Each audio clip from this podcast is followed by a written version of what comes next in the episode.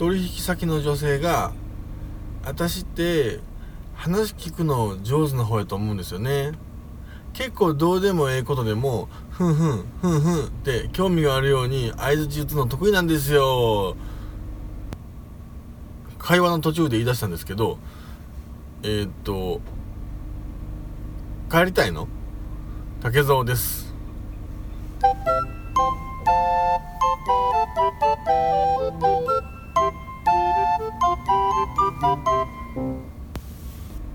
今日も始まりました竹蔵の秘密の話との第20回でございます。どうぞよろしくお願いいたします。えー、っと20回ですよ。はい。ありがとうございます。はい。なんか最近はあランキングがぐいぐい上がってきてるんですけどもその間、配信を一切していないといううなんだこれっていう状況にちょっと戸惑っております。まあ大体あの原因はあの分かってるんですけども、えー、つい、えー、昨日おとついぐらいですかねあのジンポテのお二人の番組、えー、ジンキとポテコの話せばわかるっていうあのポッドキャスト番組で紹介いただいてそれからなんかね僕は何もやってないのにみるみるランキングだけが上がっていって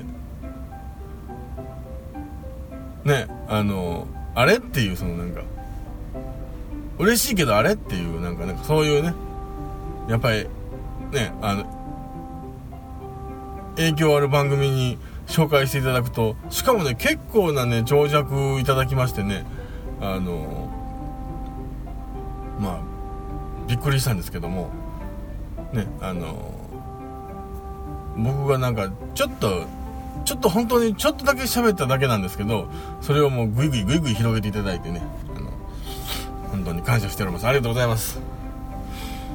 さあまああのー、最近はねあの有名なねアイドルグループが解散だとか言ってますしで、まあ、僕がずっと大好きで読んでたあの漫画がね最終回を迎えましてね。えー、っとねあの浦沢直樹のあのビリーバット。あれずっと好きで読んでたんですけど、まあ、ついに最終回を迎えまして。まあまああのまあ、えんちゃうっていう、まあ、僕はね、えんちゃうっていう終わり方なんですけど、まあ、最終回、何かが最終回を迎えるなんて、えー、いうことになると、大体、まあ、意見っていうのは分かれますからね、あの最終回はありかなしかみたいな、まあ、そういう、ね、話って、まあ、よく出るんですけど、まあ、僕が、あのー漫画の最終回討論に巻き込まれたあ一番古い記憶っていうのは小学校6年生の時だと思うんですけどあのハイスクール鬼面組っていう、うん、漫画があったんですよ。お、まあ、その漫画の最終回をめぐってねあの友達とこう喋ることがあったんですよ。あれもなんかなぜかごっつい覚えてるんですけどね。ある日ねあのまあ最少年ジャンプ「週刊少年ジャンプ」でハイスクール鬼面組が最終回を迎えた翌日のことなんですけどまああるあるクラスメートがこう言うんですよおい竹蔵。ハイスクール鬼面組ってほんまの漫画やと思う？って言うんですよ。まああのー、やっぱ僕もその漫画好きでしたし最終回を迎えたっていうことに対してはやっぱりほやほやの状況なんで何のことを言おうとしてるのかまあ大体察しはつくんです。ついたんですよ。で僕はねあのちっちゃい時からそういう話をするのがもうちょっと嫌いで。うん。特にその3年あハイスクール鬼面組に関してはええやん別に。そのラストでもって思う方やったんです。まああの基本的にはどの漫画に対してもあの最終回は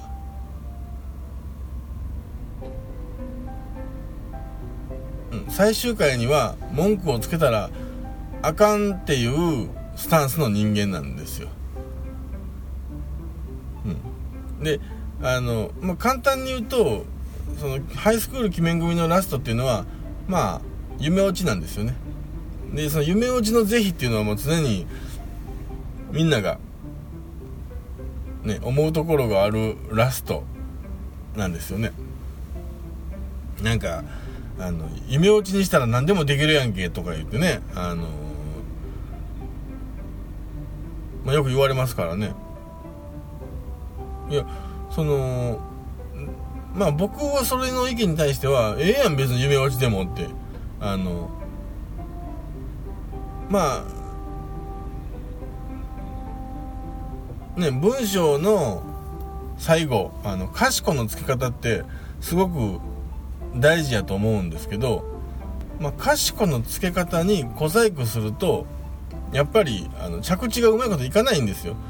うん、なんかあの何ていうかね夢落ちだけは許さへんみたいななんか風潮がないですか？その僕はね夢落ちもう全部の漫画別に夢落ちだったって別に構わないんですよ。もうあの最終回なんて納得する人いないんですから。最終回を読んでる最終回に文句を言うってことはずっと見続けたいってことだけですからね。ってことは最終回せんといてっていう言うてる人が最終回を肯定できるわけないんですよ。はい。それをまあ小学校の時にでそれに対してねあの僕はもうあのまともに答えるのがちょっと好きじゃなくて言いたいことは分かるんですよ。要は夢落ちにすると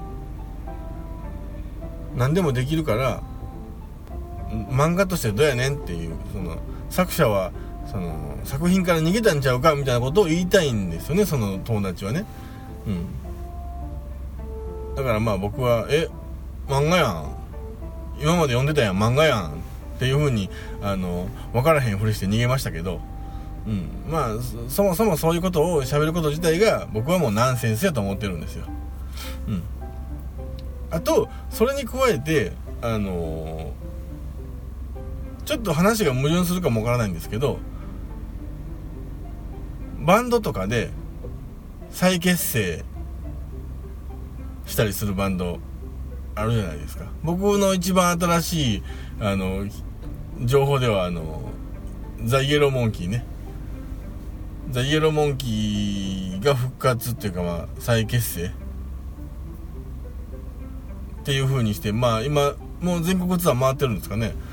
まあ個人的にはっていうかその僕はイエローモンキー好きでしたしあの今でもあのたまにね当時の曲聴きますから好きなんですけど、まあ、解散して何年もう十何年だったんですかね。で十何年後に再結成ですとか言ってザイエローモンキーですとか言ってあの言われるとなんかちょっとねあれ？ってなんか思っちゃうんですよね。あの再結成したバンドをなんかこう聞き始めたことがないというかあおかえりとか言ってあのあんまりこう気持ちよく受け入れた記憶がないんですよね。うん。あのー、ユニコーンしかりジュン・スカイウォーカーズしかり。なんかねあの気持ちは嬉しいんですけどね。なんかこう耳がこう反応しいひんというかね。うん。やっぱどうしても解散する前がピークなんですよね。あのー、うん。だからあの、僕は再結成とか言わずにあのメンバー同じでもあの新しいバンド名で、あのー、デビューしてほしかったですね。うん。だから、あのー、まあ、ちょっとちゃうんでしょうけど、あの、ブルーハーツとか、あのハイローズとか、えー、クロマニオンズとかですか？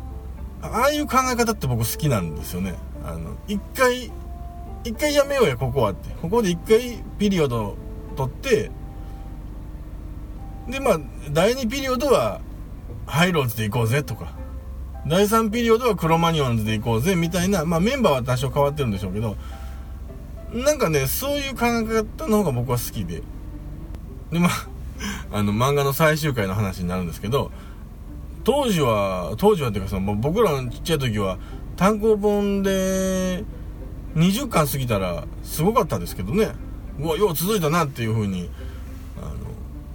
思ってますけど今なんてまあまああのこち亀とあのゴルゴ13はあの例外ですけどね。うん。まあねワンピースとかだってもう80何巻でしょ？で他の漫画もね50巻60巻とか結構ザラですもんね。知らんうちに50巻ぐらいいってますからまあそう考えたらすごい息の長い漫画が増えましたよね。もう僕が言いたかったのは最終回にケチをつけるのは野暮やと。うん。何かあったからやめんねやろと。いうことはおのおの、まあ、心のねあの心に留めといてちょっとネタにするぐらいでいいんじゃないですか。なんかねあのあれそういう人まあ物事の引き際に対してああだこうだ言うのは。けどまあ一つだけ僕があのこういろんな作家の人にね言わせてもらえるんであればあのもう最終回はもう書いてますとかあの別のとこに書いて別のとこに行って最終回はちゃんと仕上げてて別のとこにあの金庫に保管してますとかなんかそういうあのこと言うのやめてほしいですよね。あのなんか終わりはあるんやでっていう風にみんな思ってますし考えへんようにしていつかこの漫画も終わるんやろうなってね頭をかすめながら読んでるのにでもやっぱ終わってほしくないから楽しみに読んでるわけですからそのまあ最終回をこう匂わすようなことはあんまり言わへん方が僕はいいんじゃないかと思います。かしこ。はいそういうわけで。えあそう。そうなんですよ。この名台詞はここで使えはいえー、っと今日もやってまいりました。やっぱり20回目でもやってまいりますよこのコーナーは。はい。この名台詞はここで使え。まあ20回にふさわしいと言いますかやっぱりあのー、ね普及の名作と言いますか。まあ別に映画に絞ってるわけじゃないんですけどやっぱり使いやすいのは映画なんですよね。うん。あのー、映画というかまあアニメ。アニメといえばねスタジオジブリ。スタジオジブリといえば天空の城ラピュタでございます。どうぞよろしくお願いいたします。はい。まあ、この作品に関してはもう説明することなんて何もないですよね。もう大体あのー、そこそこね。生きてると。何回かジブリの天空の城ラピュタにぶち当たぶち当たることがあると思うんですよ、うん、えー、キャッチコピーが何やったかな。ある日少女が空から落ちてきたでしたっけ？降りてきたかな？なんかもうねこのキャッチでも面白いですやんかもう。あの主人公のパズーとシータの年齢がまあはっきりよく分かってないんですけど純粋なねあの下心のないピュアな2人のあの冒険話ですからまあいろんな人と関わりながら、まあ、冒険していく、まあ、話なんですけど、もう、なんか説明するところがなさすぎて、もういいですかね？もう説明しなくてね。はい。で、その、空から降ってきた女の子が持ってた、あ飛行石のペンダント。これが、まあ、いわゆる伝説の天空の城に続く鍵なんではないかということになってそのペンダントをめぐって、え、軍空賊？海賊、まあ、空賊ですかね。空賊。その女の子と飛行石を、まあ、取り合うと。でまああのー、主人公のパズーもお父さんの夢である、天空の城ラピュタに行きたいっていう、まあ、気持ちがありまして、えー、でまあそのみんなでラピュタを目指していくという、まあ、お話なんですけども、まあ、この話のラストでねあの一番こう涙を誘うと言いますか。まああのねパズーみたいなやつがおったらもう絶対女の子は惚れちゃうんやろなっていうぐらいまっすぐなね。ただまああの女の子は惚れるんやろなと思いながらもねあのまっすぐすぎて面倒くさいなっていう人もまあ絶対いてると思いますけどまあそういうパズーがあのシータに向かって言うんですよね。あの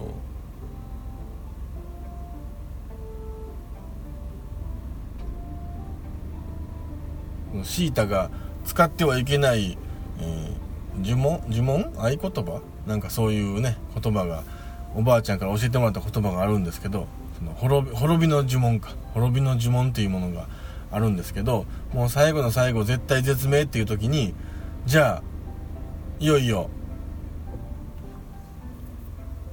それも使っちゃうかっていうことで、えー、パズーがね促すんですけどその時の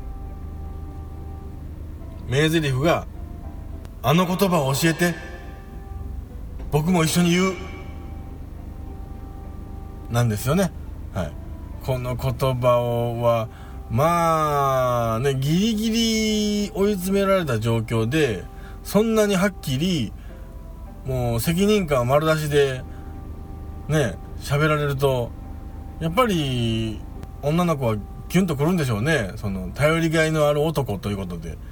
うわ一生ついていきます。ってなっちゃうんですかね。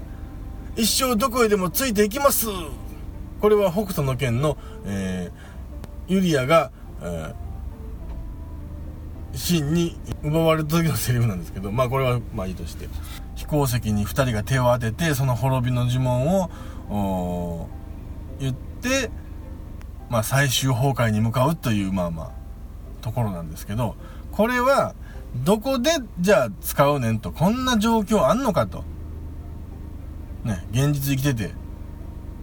ね、あの、ラピュタを破壊するなんて、そこで滅びの呪文を使うなんていう状況が、しかも男女で、あるんかっていうことなんですよ。ないですよ。ないですけども、それに似た状況っていうか、それと同じような心境はありますよ、それは。これは、終わりたい、終わらせなければいけないかもわかりませんけど、でもやっぱ終わりたくない。終わりたくないけど、終わらせなきゃいけないでもなっていうそのギリギリのところでもういけまえという覚悟のセリフなんですよはいそんな覚悟のセリフを使う時なんていうのはねこの時しかないでしょ。別れ話をしてる時ですよ。男女が。やっぱりねあのー、急にもう別れようぜ。もう別れようよっていうことなんていうのは、あるとは思いますけど、大体でも前兆ってあるじゃないですか。なんかこう、ね、こう話があんまり弾めへんなったとか、ね、うん、なんとなくこう、距離が、微妙な距離がこう、ちょっとずつじりじりじりじり、こう開いて、ね、言ってるところに、ちょっと話あんねんけどって言われたらもういよいよ覚悟しますやんか。ね。ああ。まあ、ついに来たかっていうとこなんですよ。でも、やっぱあなたは別れたくないんでしょ？別れたくないんですよ。そこでハラハラドキドキするわけですから、うん、でもその相手の方はもう別れるつもりでね連絡をしてきたわけですから。もうこの辺で決着をつけようやっていうことなんですよ。私たちもう別れよっかっていう俺たちもう別れよっかっていう相手が言ってきそうな時を見計らって俺たちもうぐらいであなたは間髪入れず言うんですよ。あの言葉を教えて。僕も一緒に言う。はい。これを間髪入れずにかぶせていくことで相手はええ？ってなるんですよ。あの言葉って何？であなたは別れたくないわけですからそこで絶対に別れようって言葉を言わなければ絶対言葉は一緒にならないんですよ。はい。まあねこれからもよろしくねでもいいですやんか。ね。ずっとですよ。ずっと愛子ですよ。ずっと愛子の状態じゃんけんでいうところのあの愛子の状態ですよ。まあ、愛子は同じもんが出るからややこしいな。うん。まあ、そういうことですよ。相手が別れよって言っても、それにかぶせて、これからもよろしく、これからもよろしくって言うて連呼していけばいいんですよ。はい。じゃあ、もうええかな。もうちょっと付き合おうかなって思うかもわかりませんよ。第20回にして、こんな感じで。どうでしょうか？ぜひ使ってみてください。さよなら。